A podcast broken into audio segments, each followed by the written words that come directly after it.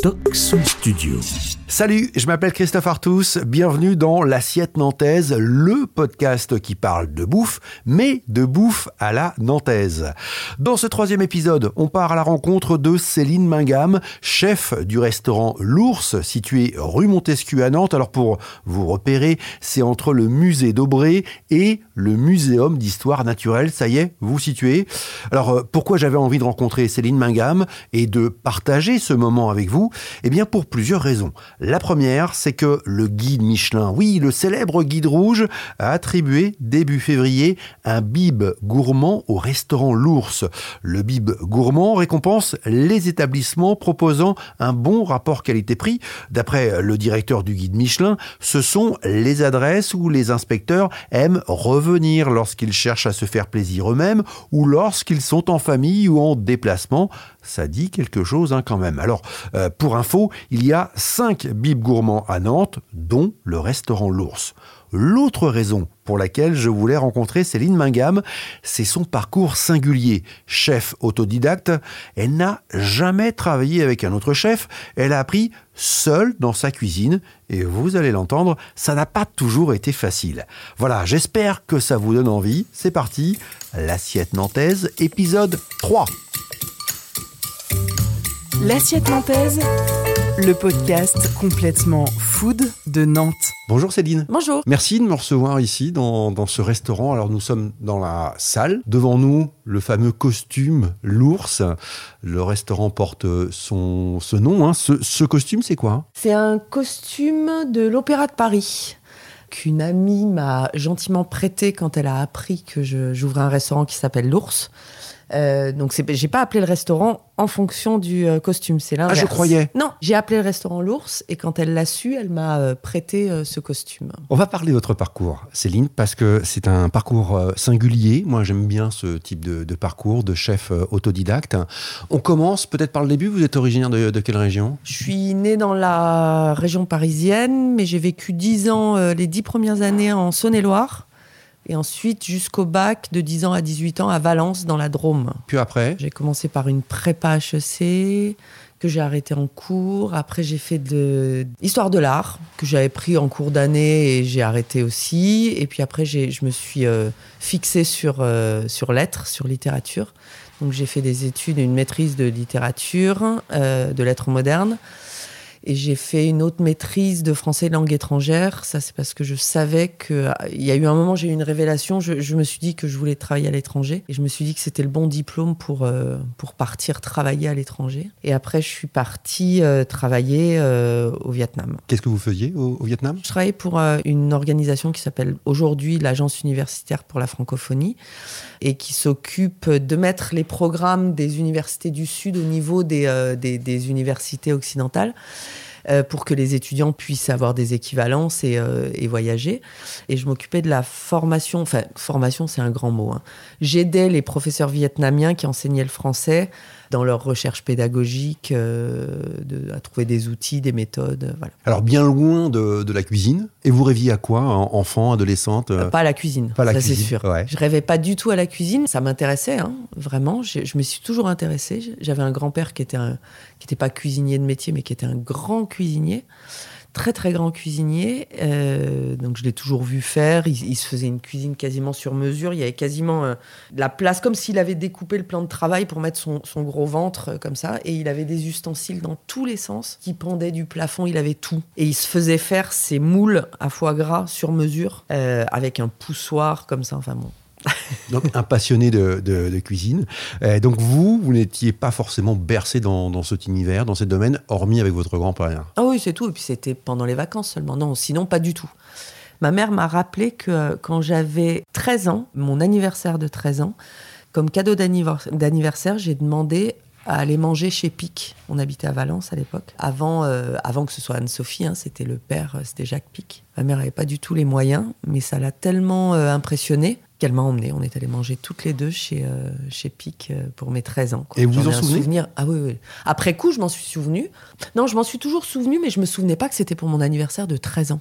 Je, pensais que c'était beaucoup plus tard. Donc dans les années 90, hein, vous êtes euh, voilà en Asie, au Vietnam, vous restez euh, 8 ans, je crois, ouais, là-bas. 8 ans, 8 ans au Vietnam. Ouais. Et puis après, qu'est-ce qui se passe alors? Bah Après, je, on, on, rentre avec mon, mon ex-compagnon.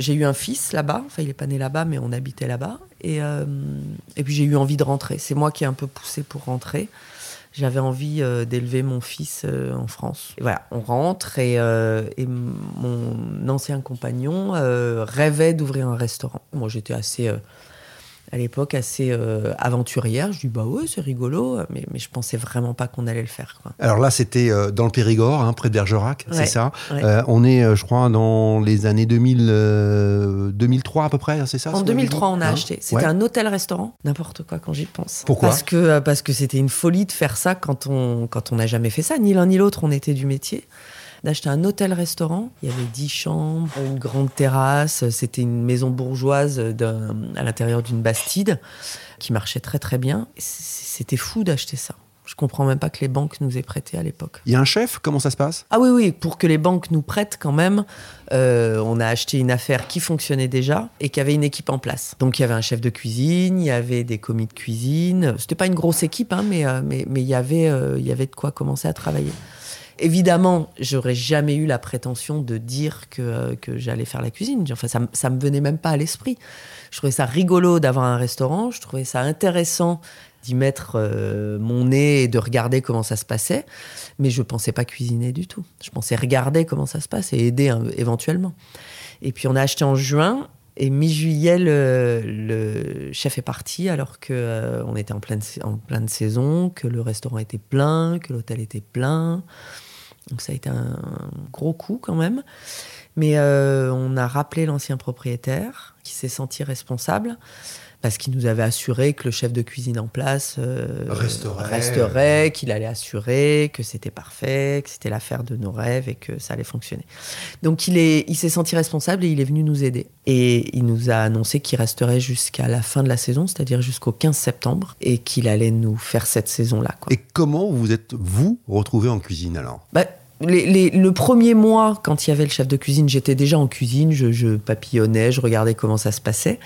Et là, l'ancien propriétaire m'a dit Céline, c'est compliqué de trouver un chef de cuisine, hein, donc euh, tu vas travailler en cuisine avec moi et puis tu vas regarder comment ça se passe. Parce que si jamais vous ne trouvez pas, il fallait que, euh, que je puisse continuer. Donc il, m'a fait une espèce de, formation accélérée, très très accélérée, uniquement sur ce qu'il faisait lui euh, dans le restaurant, parce qu'on n'avait pas le temps de faire autre chose. Et voilà, et il est parti. Et comment ça se passe les, premiers pas en cuisine? Direct, c'est un coup de cœur? Ah Non, non, c'est pas du tout un coup de cœur. Euh, c'est beaucoup, beaucoup, beaucoup de pression, mais même quand on sait faire. Imaginez quand on sait pas faire.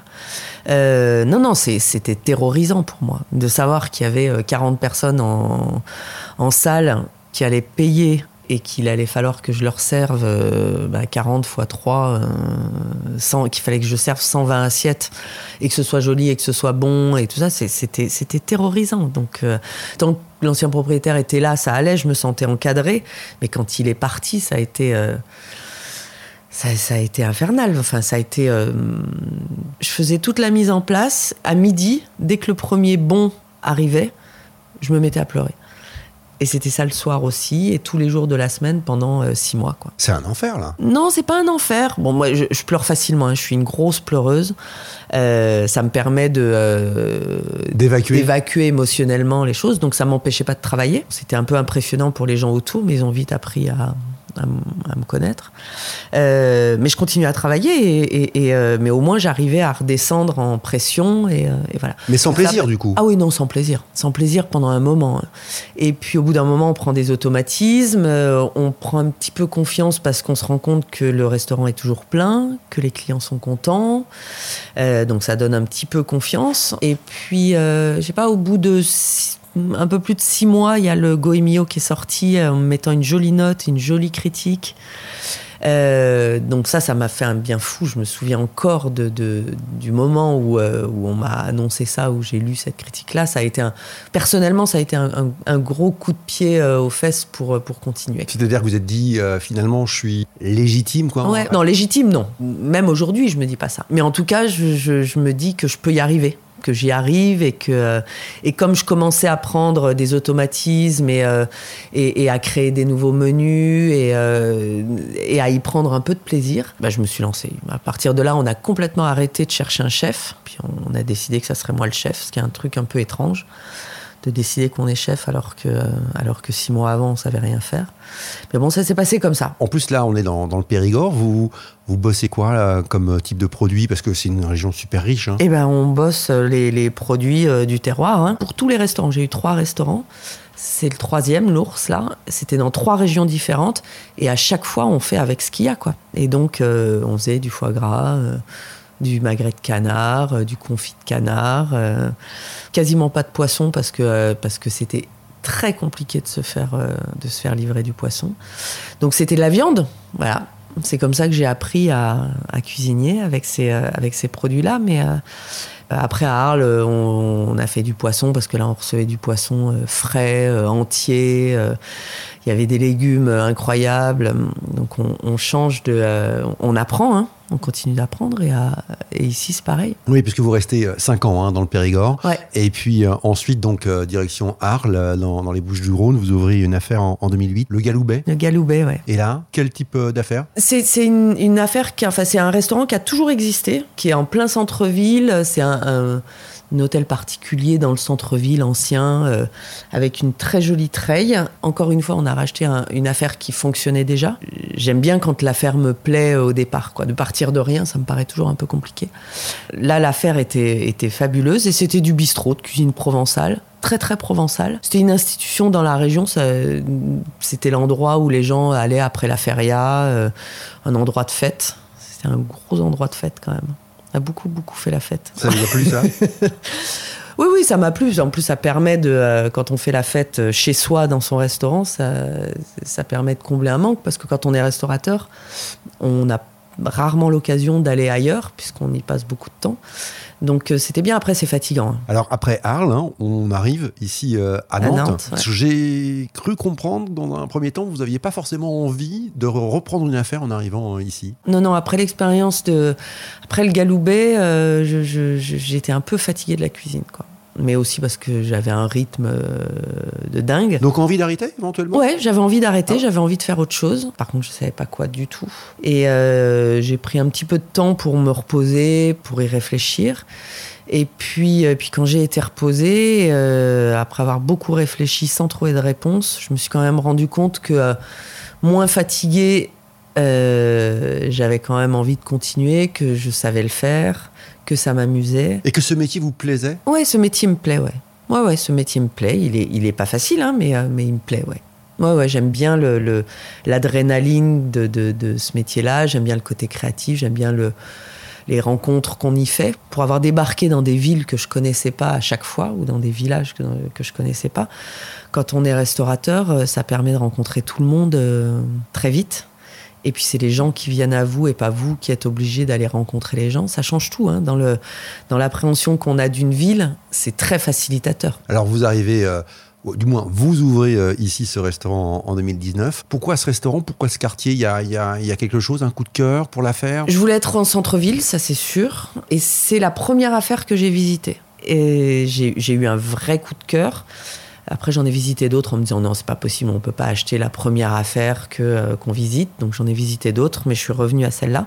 Et le coup de cœur, il était pour plusieurs choses. D'abord, il était c'était un restaurant qui est euh, à ma taille. On est quoi Une Et à la- trentaine de couverts? Euh, 36. Ouais, 36 couverts. Il est à ma taille. Il est aussi, il était à la taille de mes finances aussi, donc c'est important. Ouais, effectivement. Euh, dans le cahier des charges, il y avait que je voulais une cuisine avec des fenêtres. Dans, au Galoubet, il n'y avait pas de fenêtres. Quand on passe euh, 10 heures, 12 heures, 15 heures par jour dans une cuisine et qu'il n'y a pas de fenêtre, c'est un peu dur. Et là, à l'ours, euh, il y a une grande fenêtre dans la cuisine qui donne sur un jardin. Et Voilà, il y avait ça. Et il y avait, euh, il y a aussi le fait qu'on est entouré de deux musées. Inconsciemment, hein, je me suis, je me le suis pas dit euh, comme ça. Je cherchais pas un restaurant euh, qui était entouré de musées, mais je me suis rendu compte en arrivant ici que d'être entouré de musées, ça me rassurait. Quand on arrive d'une ville comme Arles, qui est une ville de culture, d'être à Nantes entre deux beaux musées. En plus, il se trouve que c'est des beaux musées. Je pense que ça a fini de me convaincre. Eh bien, bienvenue dans la cuisine de l'ours avec mes deux, mes deux collègues, un apprenti et un, une salariée. Il s'appelle Nicolas pour l'apprenti, Raphaël pour, euh, pour la salariée. Raphaël, elle était apprentie ici en cuisine et maintenant elle est embauchée en salle, donc elle est ultra polyvalente. Le menu du jour, là, euh, Céline On ne sait pas encore. C'est de l'impro C'est vrai Non, non, c'est vrai, c'est vraiment vrai, on ne sait pas encore. Bon, qu'est-ce qu'on a là alors? On a Alors, des endives On a, non, c'est des fenouilles. On a des fenouilles qui sont en train de braiser, on a des poires qui sont en train de pocher, on a des parures de bœuf qui sont en train de rissoler pour faire euh, les fonds de sauce. On, on fait tous nos fonds de sauce euh, nous-mêmes. Donc là, c'est le bœuf. Euh, je suis en train de parer les volailles pour les mettre en cuisson. Ouais, c'est bien ça. Ah ouais, c'est assez monté, pas plus. hein. On a des beaux filets de poulet là. Ouais, c'est des- c'est de la volaille de chaland. Donc je suis en train de les parer pour les mettre en cuisson et avec toutes les parures, comme pour le bœuf, je vais faire mes euh, fonds de sauce. Rien n'est perdu, évidemment. Les épluchures de légumes, on fait des bouillons. Quand on a des jolis produits, c'est un petit peu dommage de jeter euh, des choses, quoi. Alors qu'on peut vraiment les utiliser. Avec des parures de légumes, on fait, on fait des bouillons euh, sublimes, quoi. Il est 11h, vraiment, vous ne savez pas encore ce que vous allez servir ce midi ou c'est une plaisanterie Non, non, c'est pas une plaisanterie, je, je, je sais pas encore. Je, j'ai des choses, je sais qu'il va y avoir un œuf mollet, parce qu'il y a toujours un œuf mollet à la carte. Euh, je sais que ça sera de la volaille, mais j'ai pas encore euh, regardé les, euh, les garnitures. Mais comme on- un restaurant, c'est un, c'est un roulement, on reçoit des marchandises, on les prépare, on les épluche, on les fait cuire. Et après, moi, je vois en fonction de, euh, de l'inspiration, de ce qu'on a le temps de faire ou pas. Donc je pense que les œufs, ça sera avec le fenouil. Je pense que la volaille, hier j'ai reçu des petits, des petits légumes trop mignons d'Olivier Durand, qui est un maraîcher euh, génial. Donc j'ai reçu plein de petites carottes. Je ne sais pas si j'aurai le temps de les éplucher quand même. Mais euh, si j'ai le temps de les éplucher, ça sera ça. Euh, les poires, ça sera pas pour ce midi parce qu'elles ne sont pas prêtes. Mais par contre, on a un crémeux choco, on a des coins pochés. Donc voilà, on va, on va décider ça dans, dans pas longtemps. Au niveau du service, ça va bien se passer. Oui, ça va bien se passer, ça se passe toujours bien. Quelquefois, on est un peu speed hein, entre 11h30 et bimbi et quart. Hier, je me suis fait engueuler par euh, mon chef de salle en me disant Ouais, il est midi moins 5, on n'a toujours pas le menu. J'ai dit Si, si, il est prêt, il est prêt. Mais c'est vrai qu'elle l'a écrit à midi moins 5. Voilà. C'est ce qui vous caractérise finalement, c'est une cuisine d'inspiration. Euh, je crois, ouais. Mais c'est aussi parce que c'est c'est aussi parce que je sais pas faire les choses à l'avance. Donc, euh, on est obligé de prévoir à l'avance. hein. Mais si on met pas un petit peu de euh, un petit peu d'improvisation, c'est vite euh, vite rébarbatif, quoi. Donc, euh, je sais pas, c'est peut-être ma façon à moi de pas m'ennuyer, j'en sais rien. Céline, comment euh, qualifier votre cuisine aujourd'hui? C'est très difficile hein, de demander ça à, un chef. J'ai un peu fait l'exercice quand j'ai euh, cherché quelqu'un pour me remplacer au Galoubet, parce qu'il a fallu euh, expliquer au, futur chef du Galoubet ce qu'il fallait faire et quel type de cuisine il fallait faire. Donc j'ai un peu réfléchi à l'époque. Du coup, j'ai beaucoup interrogé les, personnes autour de moi. Moi, je dis que c'est une cuisine simple. Et ça me paraît important de, de- Enfin, j'y tiens vraiment. C'est une cuisine simple, c'est une cuisine du quotidien, c'est une cuisine euh, fraîche. Ça veut dire quoi une cuisine fraîche? Bon, ça, ça veut dire qu'on utilise des, des- des- des produits euh, frais et qu'on les utilise tout de suite, que c'est des produits de saison. Moi, j'utilise pas mal de choses crues. Enfin, il y a toujours des éléments crus dans mes assiettes. Donc, c'est peut-être pour ça aussi que je dis, euh, je dis fraîche. On m'a dit, après, quand j'interrogeais les gens, que j'avais une cuisine légère. Et c'est vrai que j'utilise pas mal les bouillons. La, grande tradition des sauces françaises, c'est sur la base de la réduction. Moi, c'est l'inverse. Je, dilue plutôt, quoi. Je concentre les goûts. Mais par contre, je dilue euh, les sauces. Donc, j'ai- pas de sauce concentrée. C'est toujours des sauces qui sont à la limite du bouillon, même quand elles sont crémées. Du côté des, euh, des- du consommateur, ça donne une impression de légèreté, c'est vrai. Alors vous avez voyagé, vous avez vécu hein, 8 ans euh, au Vietnam, vous avez vécu aussi dans, dans le sud de la France. Il y a des influences comme ça, régionales ou du monde? Oui, il y, a des- il y a des influences asiatiques, c'est sûr. Euh, et c'est quasiment les seuls que je m'autorise euh, frontalement. Le basilic thaï, la coriandre, la citronnelle, le gingembre, ce genre de choses. Et ça, je m'autorise à le faire parce que pour le coup, là, je me sens légitime. Parce que j'ai- vécu avec, parce que euh, je l'ai goûté, parce que je la connais, cette cuisine-là. Il y a plein de choses dans la cuisine sud-américaine que j'adore et ça me viendrait pas à l'esprit de faire ça frontalement. Parce que je me sentirais pas légitime. Et puis en plus, je sais pas le faire. Donc euh, voilà. Bah justement, parce que j'allais vous poser la question si euh, il y a des ingrédients, des, des produits avec lesquels vous n'êtes pas forcément à l'aise parce que euh, vous ne savez pas forcément les travailler ou parce que tout simplement au niveau du goût, c'est ce n'est pas à votre goût. Les deux, Ouais. il y a des choses que je sais pas travailler. Par exemple. Je sais pas bien travailler les abats. Au Galoubet, on faisait des foies de veau, mais c'est la seule chose que je travaille. Euh, je sais pas faire les riz de veau, j'adorerais, hein, mais je sais pas les faire. Euh, et ça me fait peur, et ça coûte très cher. Il y a aussi ça, hein, quand vous dites est-ce qu'il y a des choses qui reviennent, je voulais préciser ça, c'est que euh, quand on décide de faire un restaurant avec des prix raisonnables, on est un peu limité en termes de produits, mine de rien. Entre autres, les, protéines, protéines animales, en poisson et en viande, on est, on est un petit peu limité quand même. Quand on a un menu à 21 euros, euh, 22 euros, on peut pas euh, mettre du turbo à la carte, quoi. C'est évident. J'aimerais bien, mais, euh, mais c'est pas le cas. Euh, Oui, donc les abats. Voilà. Ouais. Puis, je fais plus non plus de. euh, J'ai beaucoup de faits de foie gras à l'époque. J'ai décidé de plus en faire. Pour quelle raison? Parce que. Idéologique? Ouais. Je, je suis de moins en moins à l'aise avec ça, donc j'ai j'ai plus envie de faire de foie gras. Pourtant, j'aime ça, hein, mais, euh, mais j'ai plus envie d'en cuisiner. Je fais plus de, j'ai décidé depuis l'année dernière de plus faire de saumon parce que je trouvais ça compliqué aussi. Même le saumon sauvage ou Même le saumon sauvage, en fait. C'est- C'est euh, trop compliqué de, euh, de trouver les bons, euh, les bons produits où il n'y aura pas de problème, où les gens vont pas se méfier. Et ça veut dire aussi que votre cuisine évolue en fonction de, votre idéologie aussi. Bien sûr. C'est ça, hein, Bien en sûr, fait, on ouais. grandit, on grandit, et puis, euh, et puis euh, les choses qui se passent autour de nous, je mets de moins en moins de viande dans les, dans les plats. Pour plusieurs raisons, et une des raisons, c'est qu'il faut en manger de moins en moins. L'idéal, ça serait d'en manger qu'au restaurant, mais bon. Euh, mais même, même au restaurant, enfin, on, on mange trop de viande, donc euh, moi j'en mets moins. Pour euh, avoir une petite idée de ce que vous proposez au, au restaurant, est-ce qu'on peut savoir ce qu'il y avait euh, aujourd'hui au menu du jour? Alors, aujourd'hui, qu'est-ce qu'il y avait? Il y avait un œuf mollet. Il y a toujours un œuf mollet, euh, ou quasiment toujours. Je me méfie parce que de temps en temps, ça arrive qu'il n'y en ait pas et, euh, et les gens le demandent et je suis un peu embêtée. Là, il y avait un œuf mollet. Là, il était avec euh, des carottes. Différents types de carottes. J'avais des petites carottes d'Olivier Durand.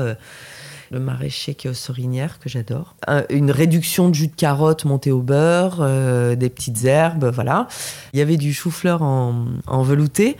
Il y avait du brocoli, des petites pétales de chou-fleur cru et il y avait euh, une émulsion de mâche euh, émulsionnée avec du kombawa. Voilà. Et du macro fumé, pardon, excusez-moi. Euh, ça, c'est la deuxième entrée. En plat, il y avait du filet mignon de cochon avec du céleri, des shiitake, des petits copeaux de champignons crus et un, un jus de, de porc au thé lapsang souchong. Voilà. Et le poisson, c'était du merlu, que j'adore. J'adore le, le merlu. Travailler ou le- au niveau du goût aussi? Ouais, ouais, ouais, à tout. J'a- j'a- J'adore ce poisson. Du merlu avec. euh, comment c'était? Euh, Attendez, fenouil. Il y avait quoi en base du, du euh, merlu? Il faut que j'aille voir. Alors Céline va voir l'ardoise, hein, voilà. Et elle revient avec l'ardoise. C'était des lentilles. Alors c'était donc le merlu. Le merlu avec des lentilles, mais comme en fait comme j'ai décidé que le merlu irait avec des lentilles à à peu près midi moins 20, euh, voilà, comme on change le menu tous les jours, c'est quelquefois et qu'on enfin on, on- on se renouvelle tout le temps et que dès qu'on a fini le service, on pense déjà à celui du soir. Voilà, donc c'était des lentilles avec du fenouil braisé, avec des belles feuilles de carde qui étaient juste euh, poêlées et avec une émulsion fenouil. Est-ce que Céline, vous vous intéressez aux, aux avis clients sur euh, les, les plateformes euh, d'avis? Euh, je m'y intéresse. Ou je non, je, je- je m'y intéresse pas, mais, mais on les voit quand même. Vous savez que vous êtes bien noté? Je sais que j'ai- j'ai- je sais qu'on est bien noté, ouais. et que les avis sont plutôt. Et les clients nous le disent. Donc, on a des clients qui, au début, je me souviens, je savais même pas qu'on était noté sur Google, moi. Et, euh, et c'est des clients qui, plusieurs fois de suite, qui sont venus en disant non, non, on est venu parce que vous êtes hyper bien noté sur Google. J'étais, ah bon, on est noté. Ah, Donc, du coup, on est allé voir. Mais, mais il faut pas trop, trop s'en préoccuper quand même. Ça, ça sera peut-être l'objet un, un jour d'une émission que j'ai très envie Ouais. de faire sur justement euh, les avis des clients qui parfois nous consommateurs nous orientent de plus en plus Ouais, effectivement ouais. vers euh, tel ou tel restaurant. En ce qui vous concerne, hein, les avis euh, sont très très très bons. On peut lire euh, produits frais et cuisine inventive, euh, c'est efficace, les goûts sont là, précis.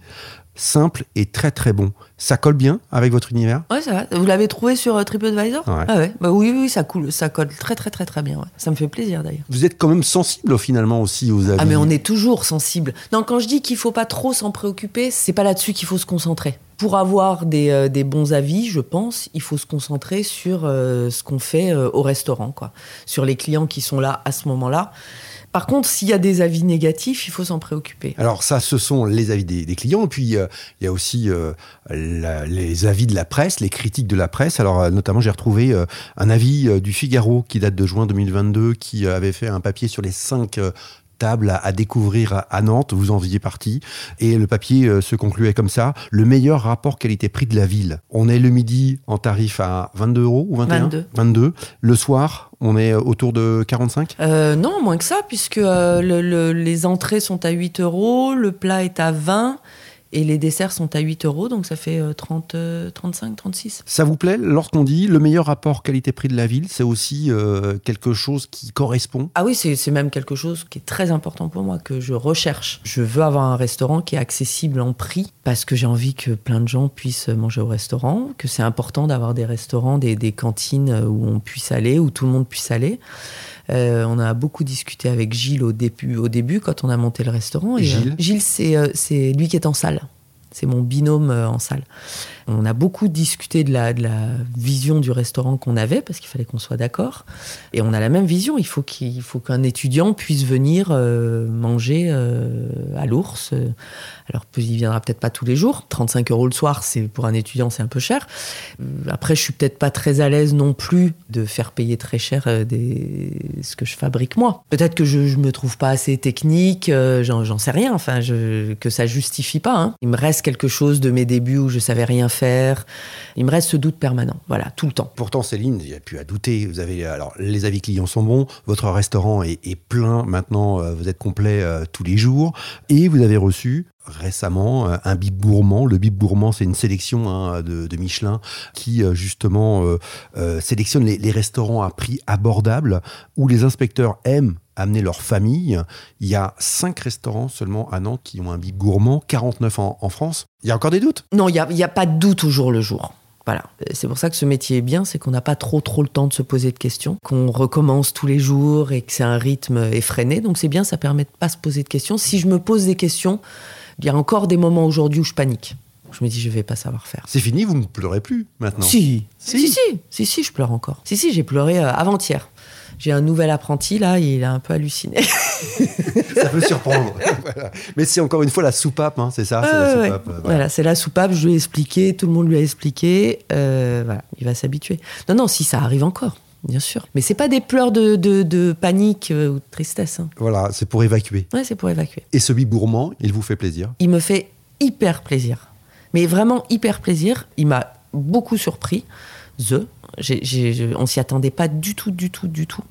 On m'a prévenu que, euh, que je l'avais reçu. J'y croyais pas du tout. Pour tout vous dire, ils ont sorti le guide euh, lundi, là. J'ai été vérifier qu'on y était bien en me disant, on sait jamais, ça se trouve, j'y suis pas, c'est une erreur. Mais. euh, C'est- une plaisanterie. Ouais, ouais, c'est une plaisanterie. Non, ça me fait très plaisir parce que c'est euh, la distinction qui, pour moi, a vraiment, vraiment beaucoup de sens. Parce qu'elle est basée sur des choses euh, réelles, qu'elle prend en compte euh, justement le, le prix des menus. Euh, c'est une très belle distinction. Et il y a un effet bib gourmand? Oui, il y a un effet pub gourmand. C'est euh, d'abord ça a été relayé, euh, ça a été relayé dans la presse locale. Donc on a vu immédiatement les effets. Les effets, ça a été qu'on a été obligé de débrancher le téléphone parce que sinon on n'arrivait plus à travailler. Donc ça, Mais euh, ça me fait toujours un peu peur quand les gens viennent autrement que par le bouche à oreille. Quand c'est un guide, surtout quand c'est un guide comme le Michelin, qui a un prestige euh, de dingue, je voudrais pas que les gens euh, confondent. Qu'il n'y ait pas un effet Michelin où les gens, du coup, s'attendent à un truc alors qu'on fait de la cuisine euh, très simple et très instinctive. Quoi. Ouais, qu'il n'y ait pas de confusion avec les étoilés Ouais. et le bib. Voilà, j'ai Ouais, c'est un ça. peu peur de ça. Lorsqu'on a préparé ensemble euh, ce rendez-vous, je vous ai demandé s'il y a un sujet que vous souhaitiez aborder. Franchement, j'étais persuadé que vous alliez me parler de la place des femmes euh, en cuisine. Et vous m'avez dit pas du tout. Non, moi, ce qui m'intéresse, j'aimerais qu'on parle de management dans la restauration. C'est euh, un vrai sujet. Pourquoi? Parce qu'il y a un historique dans, le, dans la cuisine qui va avec une forme de violence, d'exploitation. On le sait aujourd'hui, hein, ça, ça sort un peu dans la presse. Et c'est une réalité. C'était une réalité, heureusement les choses changent.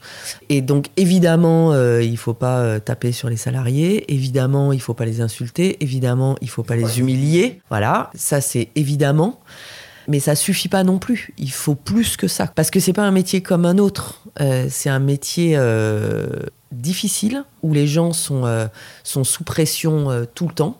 Il faut les rassurer, il faut les entourer, au contraire. C'est exactement l'inverse qu'il faudrait faire. Il faut leur donner confiance, il faut les chouchouter, il faut leur donner envie de continuer. En ce moment, il y a des problèmes. On se rend compte que les, les gamins veulent plus faire ce métier-là. Bah ouais, il faut réfléchir à tout ça maintenant. Euh, moi, vous avez des solutions? Bah, J'ai des solutions. Euh, moi, j'ai décidé dès le départ de pas travailler le week-end pour moi et pour mes salariés. Je voulais qu'ils aient euh, une, qu'on ait une vie normale avec nos conjoints nos enfants. Euh, Mais ça, c'est un luxe dans la restauration. C'est un luxe, euh, oui, c'est un luxe, c'est vrai. Pour euh, les gens qui ont acheté des affaires en pensant qu'ils allaient travailler 7 jours sur 7, c'est un luxe. Après, moi, je, suis partie de ce postulat de départ. J'ai cherché une affaire qui me permettait de n'être ouvert que 8 services par semaine. il faut le rentrer dans le cahier des charges, en fait. Maintenant, en restauration, il faut rentrer dans le cahier des charges que les salariés travaillent 35 heures et pas 60 heures que leurs heures, supplémentaires sont payées et et qu'on a besoin de se reposer tous un minimum pendant la semaine. Donc ça, il faut quand on fait euh, le business plan d'un restaurant, il faut le rentrer euh, dans, le, dans le cahier des charges. Quoi. et c'est, compliqué. C'est une équation compliquée à résoudre quand on veut payer les gens correctement, ne pas trop travailler, ne pas faire payer trop cher les, euh, les trucs. C'est une équation difficile. Puis travailler des beaux produits encore. voilà, il faut effectivement trouver cet équilibre. Et ça veut dire aussi peut-être euh, pour certains de changer le, logiciel en termes de, recrutement et de management. Oui, bien sûr. Il faut changer le logiciel, oui, ça c'est sûr. Merci beaucoup Céline, en tout cas, euh, de cet échange. Pour terminer, c'est un peu une tradition dans, cette émission, c'est en tout cas quelque chose qu'on essaie d'instaurer. Je demande aux invités de nous livrer et de nous faire partager un coup de cœur pour euh, un restaurant, pour une épicerie, un producteur, une cave dans la région nantaise. Moi, c'est un artisan qui fait des raviolis maison avec un procédé à l'ancienne. Il a retrouvé des, euh, des vieilles plaques, enfin des plaques euh, qu'on utilisait pour faire des, des, des raviolis non mécaniquement. Il fait des farces extraordinaires. Il est à Talensac. Ça s'appelle, lui, il s'appelle Henri Refouto et la marque s'appelle Refouto. Il est très facile à trouver, mais les farces, elles sont dingues. Elles sont, euh, en plus, c'est magnifique. Il, vous les vend par plaque comme ça. Euh, il, suffit juste d'un tout petit peu d'huile d'olive pour mettre dessus. Il est passionné, il est timide et en plus, il vient de Arles. En plus, voilà, Henri Refuto, il est à Talensac sur le marché de Talensac. Il est à l'intérieur. Il a un kiosque. c'est ça. maintenant, il a un kiosque. Et, juste un, exemple de, type de farce. Mais il change. En, en plus, il change régulièrement, quoi. Et c'est monoproduit, c'est, il fait que des raviolis. J'adore ces artisans qui, qui, reprennent systématiquement la même recette en la faisant un tout petit peu évoluer, mais qui s'en tiennent à à une chose et qui essaye de le faire très très bien et j'adore cette idée-là. Ouais, en plus c'est une histoire familiale, hein, c'est ça. En fait, il fait euh, voilà les, recettes de, de son grand-père. Euh, voilà, donc il y a une vraie belle histoire euh, également, c'est à découvrir au marché de Talensac. Merci infiniment, Céline. Je voulais juste aussi rajouter, puisque on vous trouve aussi en librairie, vous avez un livre, quand même, on va, on va en parler. une légumineuse égale trois recettes, c'est aux éditions Ulmer. ce sont des, des, recettes, il y en a 50 pour cuisiner les légumineuses, les haricots, les lentilles, les pois, les fèves. Pas toujours évident de travailler et de y a deux livres. Il y a deux livres même avec euh, les légumes aussi, hein, c'est ça Le premier c'était les légumes, un légume, trois recettes, et le deuxième c'est sur les légumineuses. Voilà, et euh, on le trouve en ligne dans des librairies. Hein, on le euh, trouve un peu partout. Vous tapez Céline Mingam. Mingam et voilà, et vous avez les livres. Merci encore une fois, en tout cas, d'avoir répondu à mes questions et de m'avoir reçu ici au restaurant L'Ours. Merci également de votre écoute. Hein. N'hésitez pas évidemment à, laisser des commentaires sur les plateformes d'écoute et puis. Surtout, n'hésitez pas à parler de ce podcast autour de vous. L'assiette nantaise, le podcast complètement foot de Nantes, c'est un nouvel épisode tous les premiers jeudis du mois. À très vite, merci. Pour ne pas manquer le prochain épisode de l'assiette nantaise, abonnez-vous à ce podcast sur votre plateforme d'écoute préférée.